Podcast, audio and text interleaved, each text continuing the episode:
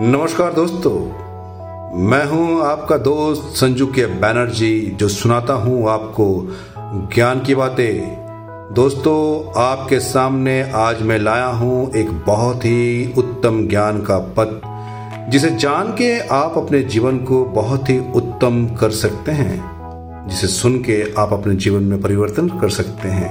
तो चलिए, जीवन का इस अनमोल रहस्य को जानते हैं, सुनते हैं, समझते हैं और अपने जीवन को सुंदर करते हैं। जीवन का आनंद।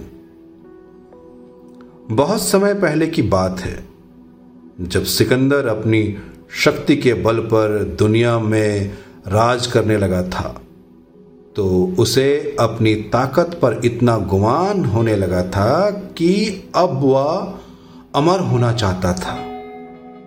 उसने पता लगाया कि कहीं ऐसा जल है जिसे पीने से व्यक्ति अमर हो सकता है।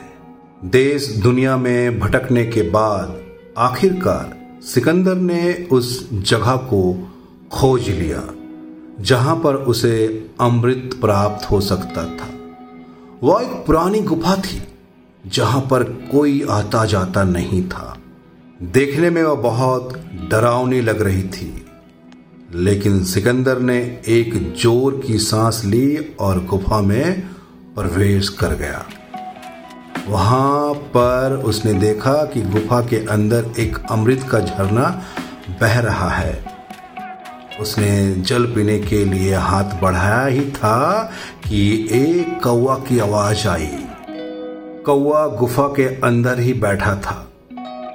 कौवा ज़ोर से बोला, ठहरो। रुको जरा। ये भूल मत करना। सिकंदर ने कौवे की तरफ़ देखा। वो बड़ा ही दानवे अवस्था में था। पंख पूरे झड़ गए थे। पंजे गिर गए थे। वे अंधा भी हो गया था। बस कंकाल मात्र ही शेष रह गया था। सिकंदर ने कहा, तू कौन होता है? मुझे रोकने वाला, मैं पूरी दुनिया को जीत सकता हूँ। तो ये अमृत पीने से तू कैसे रोक सकता है? तब कौवे ने आँखों से आँसू टपकाते हुए बोला कि मैं भी अमृत की तलाश में इस गुफा में आया था और मैंने जल्दीबाजी में अमृत पी लिया। अब मैं कभी मर नहीं सकता, पर अब मरना चाहता हूँ, लेकिन मर नहीं सकता। देख लो मेरी हालत। कौवे की बात सुनकर सिकंदर देर तक सोचता रहा। सोचने के बाद फिर बिना अमृत पिए ही चुपचाप गुफा से वापस लौट आया। सिकंदर समझ चुका था कि जीवन का आनंद उस समय तक ही रहता है जब तक हम उस आनंद को भोगने की स्थिति में रहते हैं। तो आइए जानते हैं, इस कथा से हमने क्या सीखा? जीवन में हमेशा खुश रहना चाहिए।